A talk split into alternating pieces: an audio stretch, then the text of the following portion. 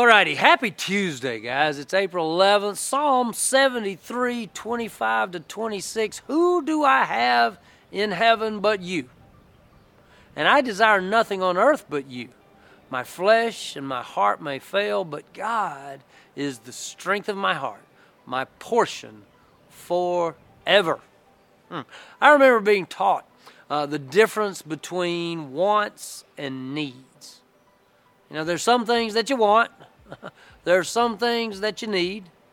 We live in that culture and that society where, where, where wants and needs get confused.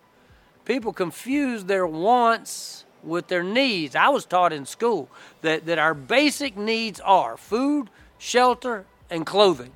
Uh, you know, is it that simple? I'm not always sure. Uh, culturally speaking, there are things that I look at and I go, no, I need that. Uh, and then I have to start to evaluate is that something I need or something I want? Uh, I do know that God created us, He created us for relationship. Uh, he created us for a relationship with Him. He created us to be in relationship with one another. So we need relationship.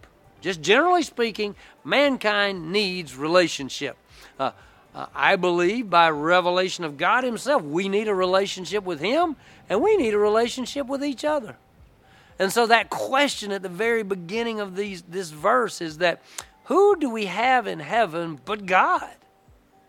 You see, this week I've been at my parents' house and and and I think about my parents, and I think, I mean, my dad's 84, my mom's 79, and and my mom actually said this week, she said, we'll probably only be around another five years.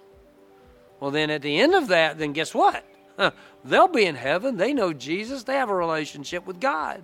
But I have others in heaven right now. My grandparents are in heaven. I have friends. My best friend from high school passed away a couple years ago. He's in heaven. You see, I had a relationship with them, and I needed my grandparents. I needed my friends who have passed away. You see, and so when I consider that question, who do I have in heaven? You know, here's what I know. Today, I have a relationship with God, and I need Him. I need my relationship with God more than I need any other relationship. But I know that that God in his abiding and dwelling place in heaven, I know that. And I know that I have in heaven God. I also have friends and family who have passed on and are in heaven.